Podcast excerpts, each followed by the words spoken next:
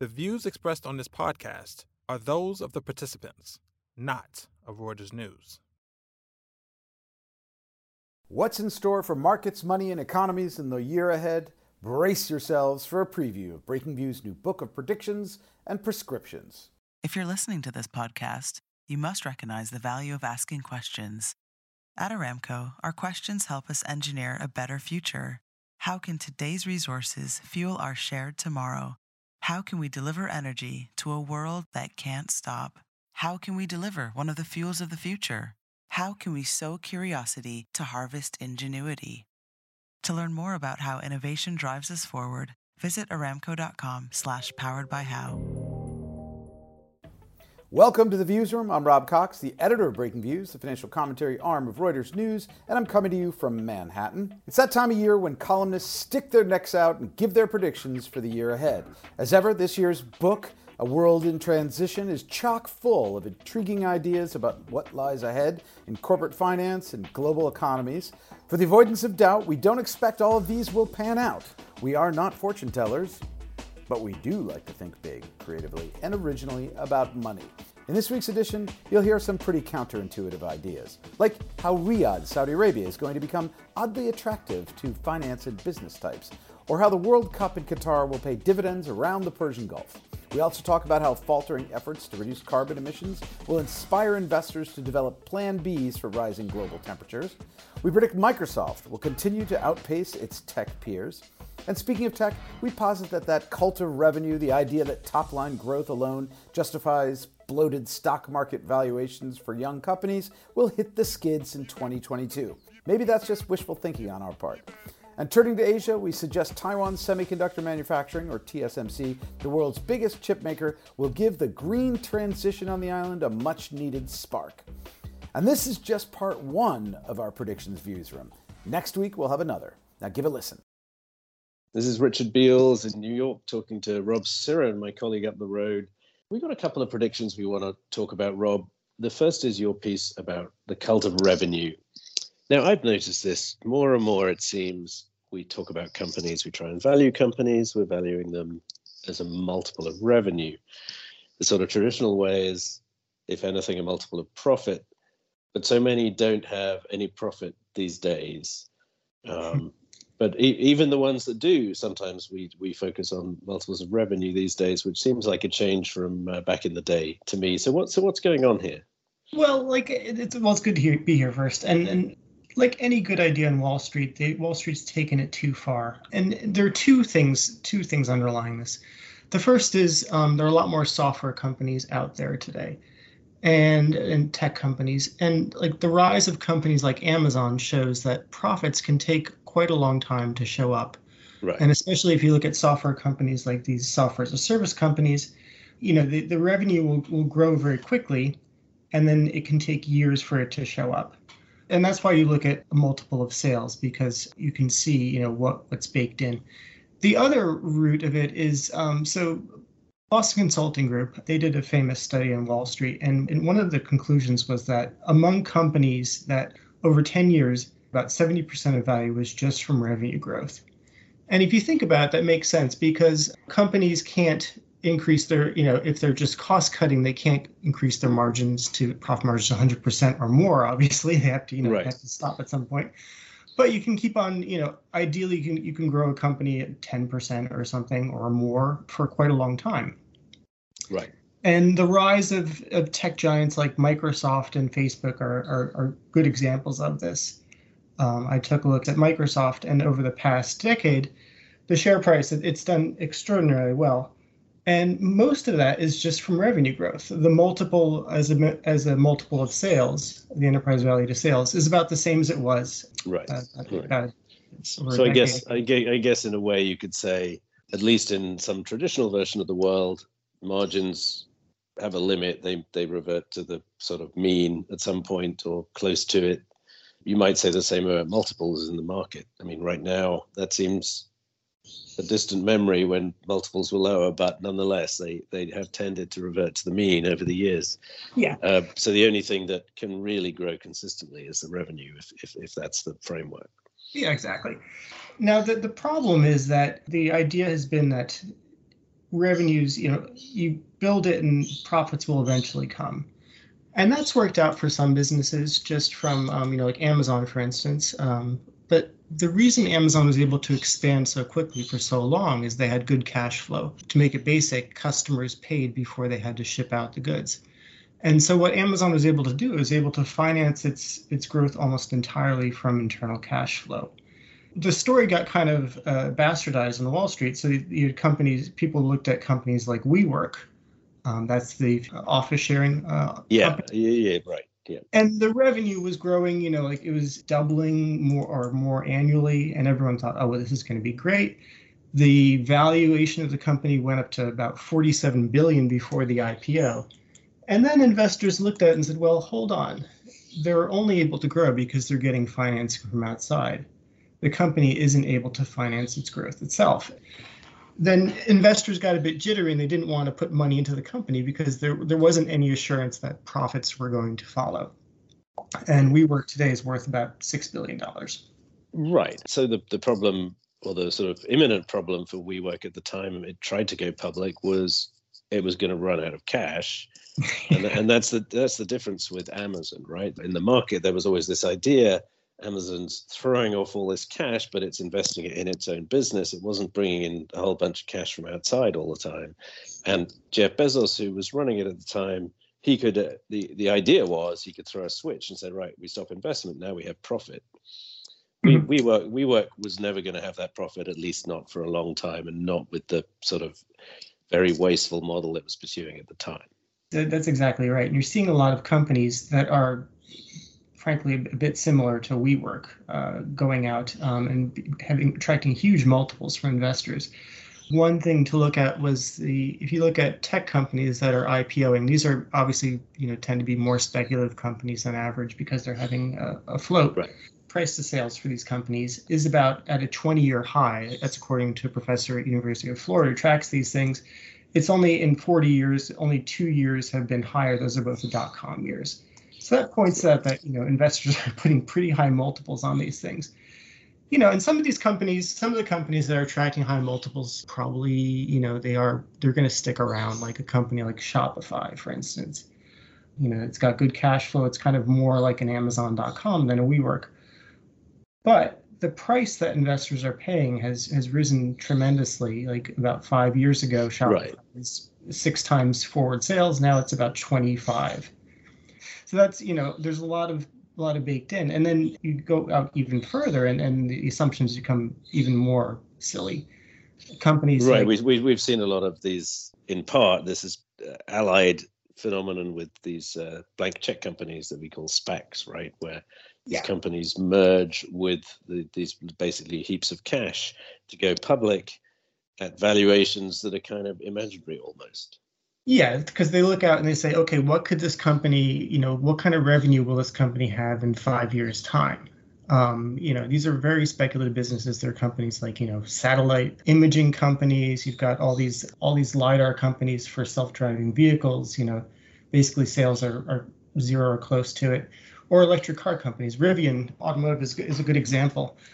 They're worth about $82 billion on the market today. Uh, they were worth over 100 billion uh, about a, you know, a few weeks ago. Um, and this company, in the last quarter, they had uh, about 1 million of sales. Um, in other words, there's no, you know, people are, there's no, you know, people are investing on hopes for what may happen three or four years down the line. And the problem is that, you know, car making, you know, who knows, can they compete against other companies? I don't know, but there's, you know, every single existing automotive manufacturer is trying to get into electric vehicles as well. And the other thing is that this company isn't projected to be cash flow positive for years, and this is a very capital intensive business. Right. So yeah, we, know, yeah, we, we know that from the traditional car makers, but also Tesla, which for plenty of periods in its relatively short life has been short of cash or potentially short of cash. Now seems to be over that hump, but that that was certainly a problem. Yeah, and, and maybe they'll make it, but you know, there's there's a good chance, you know, if you're taking years before you're going to become getting you know significant cash flow and that means you're dependent on outside investors to to raise capital and if the yeah. mood shifts then these companies might find it trouble might find it difficult to raise capital on favorable terms. Right, and I think your prediction is, since we're focused on the year ahead, is that just like the dot com years when multiples were this stretched before, um, there's plenty of things that in the coming year that could sort of puncture that bubble and and make not necessarily crash to earth, but make it uh, uh, look a lot more sober again. Like you know, like I said, the, the problem is that these these multiples have inflated on on all these sorts of companies, and you know the, the ones that will be in trouble are the ones that don't have the cash flow to support it. Um, you know, yeah. a company like Microsoft, you know, we were talking about earlier, they've obviously got more than enough cash flow than they know what to do with. They can return right. to it. So even well, if even if multiples crash, they'll be completely fine. Let's talk about Microsoft for a second, but just for our listeners' benefit, I'd like to point out that you know it's one of the great delights of working from home is that you get to see a little and hear a little of everybody's home. And if you're hearing tweets, it's Rob Cyran's bird. um, so let's just talk for a second about Microsoft. You know, we, you and I have both written about this and talked about this over the past year or so. This is one of those well, founded in 1975 tech companies with huge power to to generate profit and cash flow. And we got a prediction that I wrote, but you know, you've done plenty of work over over the last year or so as well. Just looking at this company, and it's outperformed really most of its big tech peers over the past year. It's outperformed a lot of them over much longer than that. You know, unlike a lot of the others, there there's less that can kind of undermine that in the coming year, which makes it seem like a company that can do well yet again. You know, you can't. It's a it's an old company, but well, relatively in the tech world, but yet seems to have energy to keep on going. Yeah, I think in, in your piece you say that it could make uh, Satya Nadella, he's the, the CEO, could make him the, the most successful second generation CEO ever, measured by value creation. And so, what what underlies this, Richard? Obviously, it's it's it's the cloud business, but you could could you walk us through, you know, why that's such a good business and how they're doing there? you know, in terms of Nadella and being the most successful ever, you know, the, the kind of idea in in looking at that was, you know, what happens a lot with these tech companies is they do fantastically well under their initial CEO or founder often, and then sometimes the next person in does fine. Um, sometimes the next person in sort of does less well or just sort of keeps it ticking over in a way the big comparison here is is the biggest company in the world, which is Apple. Tim Cook, dollar for dollar, has generated a little bit more in market capitalization gain since he took over, but he started from a larger base and he's been there longer. Mm-hmm. So Nadella only probably needs another year of, or one one year of doing a little better than Cook, and he'll pass him. That's kind of the prediction here. And that's because you know Microsoft is right on so many of the trends, you know, the mega trends, as people like to call them, that are going on the working from home, the moving to the cloud, not only of its own software, you know, the stuff we all use every day, like Word and Excel and all that, not only of that, but other people's business is moving to the cloud. And although that's traditionally been a business where Amazon was ahead of the game. Microsoft is catching up in terms of getting everybody else's business that they want to keep in the cloud and apply artificial intelligence and all kinds of other stuff to that business. And, you know, they don't have, to the same extent as, say, Apple, a hardware business, which might be messed up by supply chains or a huge a segment of selling stuff in China or sourcing stuff from China that Apple has, for example, where trade and other things could, or, or, trade policy for geopolitics could get in the way too. So it's really in a very good sweet spot. Yeah, the, the, the, the, cloud business has been phenomenal for them. The knock against Microsoft is always like, well, you know, someone's going to come along the next generation and they'll supplant Microsoft. We'll all forget about using Word. We'll be using something else. And what's interesting is the shift to the cloud has made this more dominant, made these these concerns disappear. As part of my piece, I was looking at the forward uh, multiple of sales, as we were talking about before. And right. when the deal started, it was about 2.5 times sales, and now it's uh, over 11. And that that shows that partly that's investors are you know more comfortable with the com- the idea that the company's going to stick around, and part and part of it's also like the trends you you talk about like in your piece, you talk about how the cloud business is growing so fast because it's taking share from uh, Amazon. And part of that, I think, is just from companies wanting a second choice, needing a second choice. You know, they don't want to be locked right. in Amazon, or you know, they also worry about redundancy. You know, that's obviously a great business for both of them because right. because you know that all these companies are going to sign up for you because there are only a couple of choices, really. Yeah, and one last point on Microsoft and why Nadella may be the standout CEO next year is is that you know like some of these other big tech companies, they can they're big enough to not be first and still win a market. And the example here is Slack Technologies, which is a very trendy. It's nice. It's nice software to use. It's this you know workplace messaging, chat type thing. You know, a step more modern than email, I guess and Microsoft was way behind. But once they added it and figured out how to make it work reasonably well, they called Teams, they've added users and left Slack in the dust, basically. So uh, that's another reason for that prediction. Thank you very much, Rob. Those are two of our um, predictions for 2022 in the in the tech space. Thanks, George. George, you have four pieces in the upcoming predictions book. Two of them concern, uh, let's say, the Gulf, that is the Persian Gulf and the Gulf states. The other two concern climate change, which you, of course, have been writing about consistently for this over this past year. Let's just sh- shift a little bit to your your Gulf pieces. One of them is about the possibility of FOMO in Riyadh, or FOMO yeah. for Riyadh. Explain that. Yeah, I mean, in the spirit of a slightly contrarian take, uh, uh, most most people who are bankers in the Middle East and uh, business people in the Middle East, um, to the extent they work in Riyadh at all, they have historically lived in in Dubai or Abu Dhabi, and they basically just fly in uh, during the week and then fly back out um, at the weekend. And the, the, the obvious reason for that is that um, historically Dubai has been a much nicer place to live. You can drink alcohol there if you're.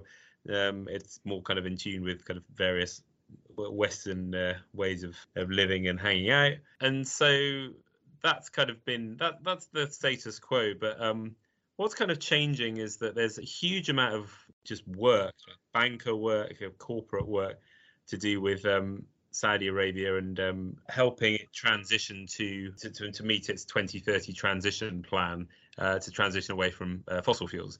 And um, so there's there's a huge amount of corporate finance work to be done over the next five years or so, the Saudi finance minister has put a kind of 55 billion of privatization work and then there's all the stuff that the sovereign wealth fund the public investment fund is doing as well. So there's a, there's a kind of corporate reason to do that. And then there's also a kind of stick that the saudi government have said where they, they basically said that if you are an international company and you want to get government work, you want a piece of that action. You need an office in Riyadh. You need an office in Riyadh, and um, you need to do that by the end of uh, 2023. So, okay, uh, this year we see we see a move we have, we see a movement of businesses to Riyadh. Now we also are going to yeah. see something else in the region. It's not across just uh, just off the, the the Saudi Arabian peninsula. There's that little thumb of of sand called Qatar, which is going to be the host to the World Cup. You've got a view about that. What's your who's going to win? Well, uh, basically, it's obviously going to be a win for Qatar because of the shop window of the world. But it's the interesting thing is that if you look at the um, uh, the Gulf area as a whole, they've had a bit of a smack from COVID, like everybody else. But they've been the, the slowest, the, the slowest recovery area of all the kind of geographical areas around the world economically. And what people are saying that it's quite interesting that Qatar clearly, you know, that's where the main action is going to be. But it's not actually totally clear where everybody is. They're expecting over a million visitors. There's only like three million people in Qatar, so there's right. there, there, there's there's a bit of a kind of question mark over exactly where all these people are going to stay. And uh, a lot. One theory is that a lot of people are going to base themselves in Dubai and just do the 40, 50 minute hop uh, across the Gulf for the on match day. And um, now that you can fly. I remember you, you and I, of course, took a trip there exactly. to Dubai. We had to go via. You had to go the other way, yeah. Exactly. Yeah. So, so it's it's a lot easier to do that now, and the the general view is just from people I'm talking to is just like, well, you know, if you go back to when the blockade was on, um, when Saudi and UAE had massively fallen out with Qatar, you wouldn't you had a big uh, World Cup in Qatar, then there wouldn't be too many benefits flowing to uh, people in the region. But that's that should that shouldn't be the case this year. That you, you should see that happening. And the wider po- point is that the World Cup can therefore hopefully provide a bit of a, a boost to the whole region in terms of its their economies. Interesting. Okay, now let's go back. Let's let's think of the world rather than just um, Qatar, Saudi. Well, you have yeah. a couple of other pieces uh, in the in the book. One of which is that the that businesses and investors are going to have to prepare for a plan B, and the plan B is right. It's it's the alternative to go, the reaching net zero. It's sort of the if we don't reach net What zero. happens if it the world- Yeah, what happens? So go, walk Yeah. through that that scenario. Yeah, well, basically at COP26 uh, in Glasgow, um, a lot of focus is on this what people call mitigation, which is trying to make sure we don't get to uh, above 1.5 degrees uh, Celsius of warming. But there was also a big focus on adaptation, which is recognizing that climate change is kind of, uh, you know, what happens if it does, and uh, to, you know, in a way, it's it's kind of already um, hurting some areas of the world in terms of rising sea levels, droughts, and more violent storms. I think you can see that everywhere. And the, the issue is just like, is there kind of corporate work being done at the moment on on that space? And um, the answer, unsurprisingly, is yes. And you look at a company like uh, Switzerland's Syngenta, they are kind of basically spending a lot of time trying to work out how to make things like drought-resistant cabbage and corn and fungicides Mm, to stop flood damage crops and that kind of stuff. Yeah, it doesn't sound great, but like um, uh, I, I might I might I might hold off on that for the moment. But it's just the the general theme is just there is going to be increasingly a lot of investor focus on companies who are focusing on those those kind of areas of adaptation. And it's already kind of happening. And obviously the Syngenta is one example but in general you will have a lot of big you know big engineers who can help uh, municipalities redesign their infrastructure. Veolia there's a big French company um, they do a lot of work on desalination. Um, that will in, increasingly you know so building um, floodgates, making sure Yeah. that crops resist the new heat or the new pests that that occur. Uh, all of that kind of stuff. Basically, planning for the the really crappy scenario in which Yeah. we do not manage to reduce uh, global warming to Yeah. to to it's not it's not one it's and a not, half. it's not happy vibe but it's um it is going to make some money for someone in in the short And- term And the point of it being in the predictions book, of course, is while everybody's focused on this, they're on on the mitigation. They're also going to start hedging their bets, and we'll start to see these guys uh, Exactly. perform.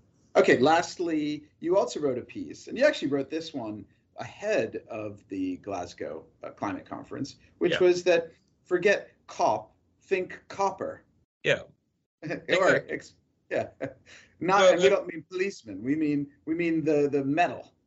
Yeah, so um, basically, the uh, you, you- you're going to need um, uh, if we if we go back to mitigation and trying to stop uh, global warming um, kind of taking off too much, you're basically going to need to electrify a load of a huge part of the energy system that is currently basically run by fossil fuels, which produce the emissions which cause the problem. And um, the idea is you, you you electrify a lot of those things. That's most obviously, you know, in electric vehicles rather than uh, fossil fuel powered cars, and um, you provide a lot of um, clean energy to provide that electricity. Now, what's quite interesting about all this is that if you if you look at um, the projections on how much, in order to kind of increase that level of electricity, you need absolutely loads of copper. We go copper wires to conduct to, to produce all this stuff, and basically you're going to need a huge amount more. Basically, a 60% increase by 2030 of um, copper from where we currently are. Mhm. Um, and that's just there really isn't much focus on it at the moment uh, because basically you've got a lot of at the moment the assumption is that you know well copper prices um, and aluminium prices and these transition metals their, their prices of them are pretty high. And the assumption is well that that's sending a price signal to the private sector to um, you know increase supply. And normally that should that should work. But the trouble is a lot of shareholders of these kind of companies are looking at um, the last 10 years and or last 15 years and seeing what happened when uh, the last time prices were high a lot of m&a happened uh, a lot of new projects were committed to and then they all went wrong and they had to be written down and everyone lost loads of money. So there's a reluctance to actually green light those kind of projects. And then the question is, how is that going to actually happen? Like, who's going to? Because if we, we don't have this metal, we're not going to do. We're not going to be able to do the the energy transition. So the, the the view is really just saying that governments, you know, as well as just sitting around and thinking about how they're going to cut emissions, they also need to sit sit around and get their heads together and say, well, where are where is where in the globe are these projects, and how are we going to get them done, and how are we going to incentivize the private sector to do them? And it's a pretty massive theme. It will become more of a, a theme next year, I think. Okay, well, th- this is helpful. So basically, if I go through your pieces, you're saying uh, that uh, buy Syngenta stock, uh, look, go long uh, copper, uh, go long Saudi Arabia, at least okay, I know you're not necessarily arguing that, that people should be in Saudi Arabia, but you are saying that they, they'll sort of there'll be a lot more there. Um, and we should say this is despite the social um, questions that have arisen since the murder of Khashoggi yeah. there. And go, and go long, go long, um, go long Dubai hotel rooms probably. And Dubai hotel rooms. Okay. Oh, well, that's good. Uh, well, have a have a happy New Year, George. I will. I will attempt to amidst amidst the lockdowns. Yeah. Bye. Hello, I'm Pete Sweeney. I'm here in Hong Kong and I'm chatting with Robin Mak about the world's largest chipmaker, Taiwan Semiconductor Manufacturing, better known as TSMC. It's a huge part of the Taiwanese economy. Um, and obviously, it uses a lot of power and water and stuff. So, um, cleaning it up is pretty important. Robin, can you explain a little bit about the progress that TSMC has made in terms of reducing its dependence on fossil fuels so far and what you think the prospects are? Hi, Pete. Uh, sure. So TSMC, like you said, it is the lo- world's largest chip maker. You know, chip making, it's a really energy and water intensive process. So I was looking through the data. TSMC uses up to 5% of uh, Taiwan's uh, electricity, which is quite a lot. So on that front, TSMC is really pushing to green itself and make uh, and and sort of use more renewable sources. So it has set several pretty ambitious goals. Um, so it has a, a, net zero carbon emissions pledge by 2050. Um, and in order to reach that, it's hoping to have 100% renewables by 2050. And, and an even shorter term target goal is 25% renewables by 2030. And in order to do that, it really will have to push the Taiwan Taiwanese government to just accelerate its renewables development. So the island, it also has some pretty ambitious renewables goals. So by yeah, let, me pause you for a second. In, in your yeah. in your in your in your prediction, where you were talking a bit about this uh, this push that TSMC might be giving, you wrote it before uh, Taiwan held these referendums, um, which have now been held. Uh, and and part of the referendums touched on on nuclear power and, and clean energy. What was the outcome there? Um, was that was that positive for TSMC or, or what happened? Well, so recently Taiwan held four referendums, two of which related to the island's energy policies.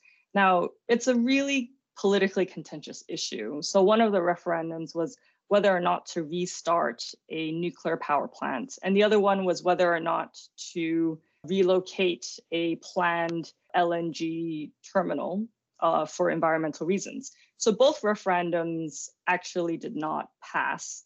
I think for TSMC, I mean, they didn't really have much of a position because for them, they're very much focused on developing renewable energies. But for the Taiwanese government and for the current President Tsai Ing-wen, it is a big plus for them because they have been campaigning on sort of a platform to phase out nuclear power completely. And in order to do that, they need to have, you know, more LNG. And also the other aspect of that is to raise the island's renewable goal to 20%, up from 5% last year. So it's it's actually is quite that, is that is that realistic? I mean, so I mean um, on, on paper, yeah, correct. So on paper, it's it looks doable. I mean, it's it's the 20, 30, 50. Um, so 20% renewables, 30% coal, 50% uh, LNG by 2025.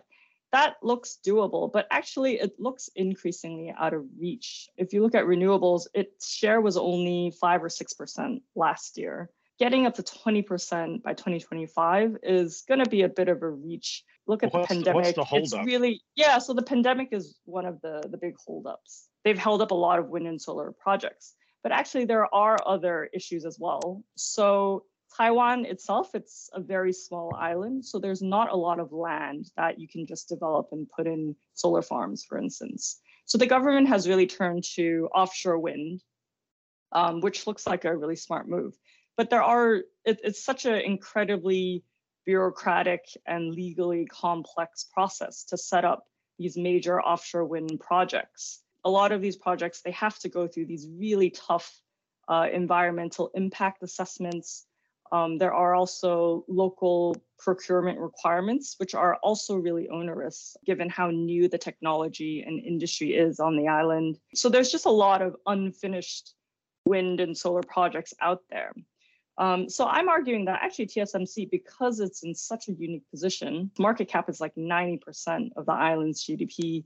It has incredible political clout uh, within the government as well, just given the geopolitics of chip making. They can actually spur Taiwan's green transition, which you know has pretty much stalled over the past few years. There's another angle to this as well, which is that you know TSMC's customers and investors they want TSMC to be greener. Um, so customers like Apple are really looking into their supply chains, and even investors too, where ESG has become a really big factor in terms of where they're putting their money. So there's a lot of different factors that sort of come together and is really putting TSMC in a really unique and effective position to just push Taiwan's green transition.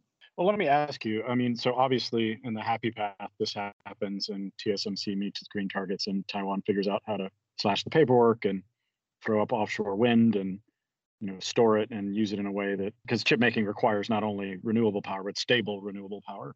So that's one of the the tricks with it, right? It, you can't have outages, you can't have Yes. brownouts. In the opposite scenario, this doesn't work.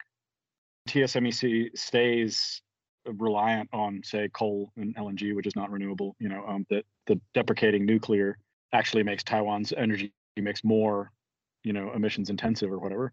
What are the options that its customers have? I mean, these this this company is so huge and so strategic. Like, can Apple, you know, what could Apple do if if TSMC doesn't doesn't clean itself up? Well, I mean, so TSMC, it's it, it I mean, this this company is just so important in the chip making industry, and there are very few rivals. So Samsung is probably one, maybe Intel down the line. Um, but for now, it's you know, it's just if you want to make really bleeding edge chips and you're Apple, I don't think there's really anyone else.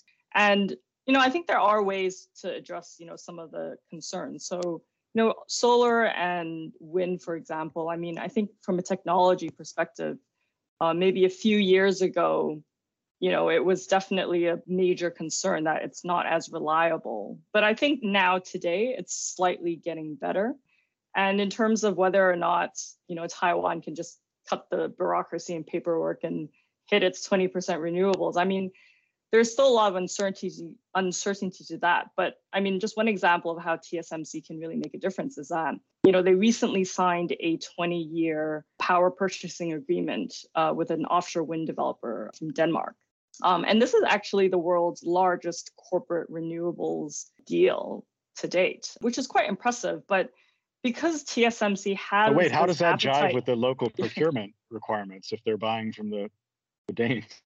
No, no, but so the the local procurement uh, requirements is that any offshore wind development projects they must have a certain percentage that use local equipment and expertise. So it's not they only have to buy offshore wind from local companies. It's just a certain percentage of the project has to have some local supplies and components. But this, I mean, the, but this agreement is just is an example of the difference that TSMC can make, you know, because they are attracting, you know, foreign investors and foreign developers. They are sort of, you know, getting these big deals done because TSMC needs it, you know, chip making needs it. And if TSMC needs sort of clean energy and clean power, then I think there's a lot of incentive for the governments, for the government to just really lower a lot of these barriers right now.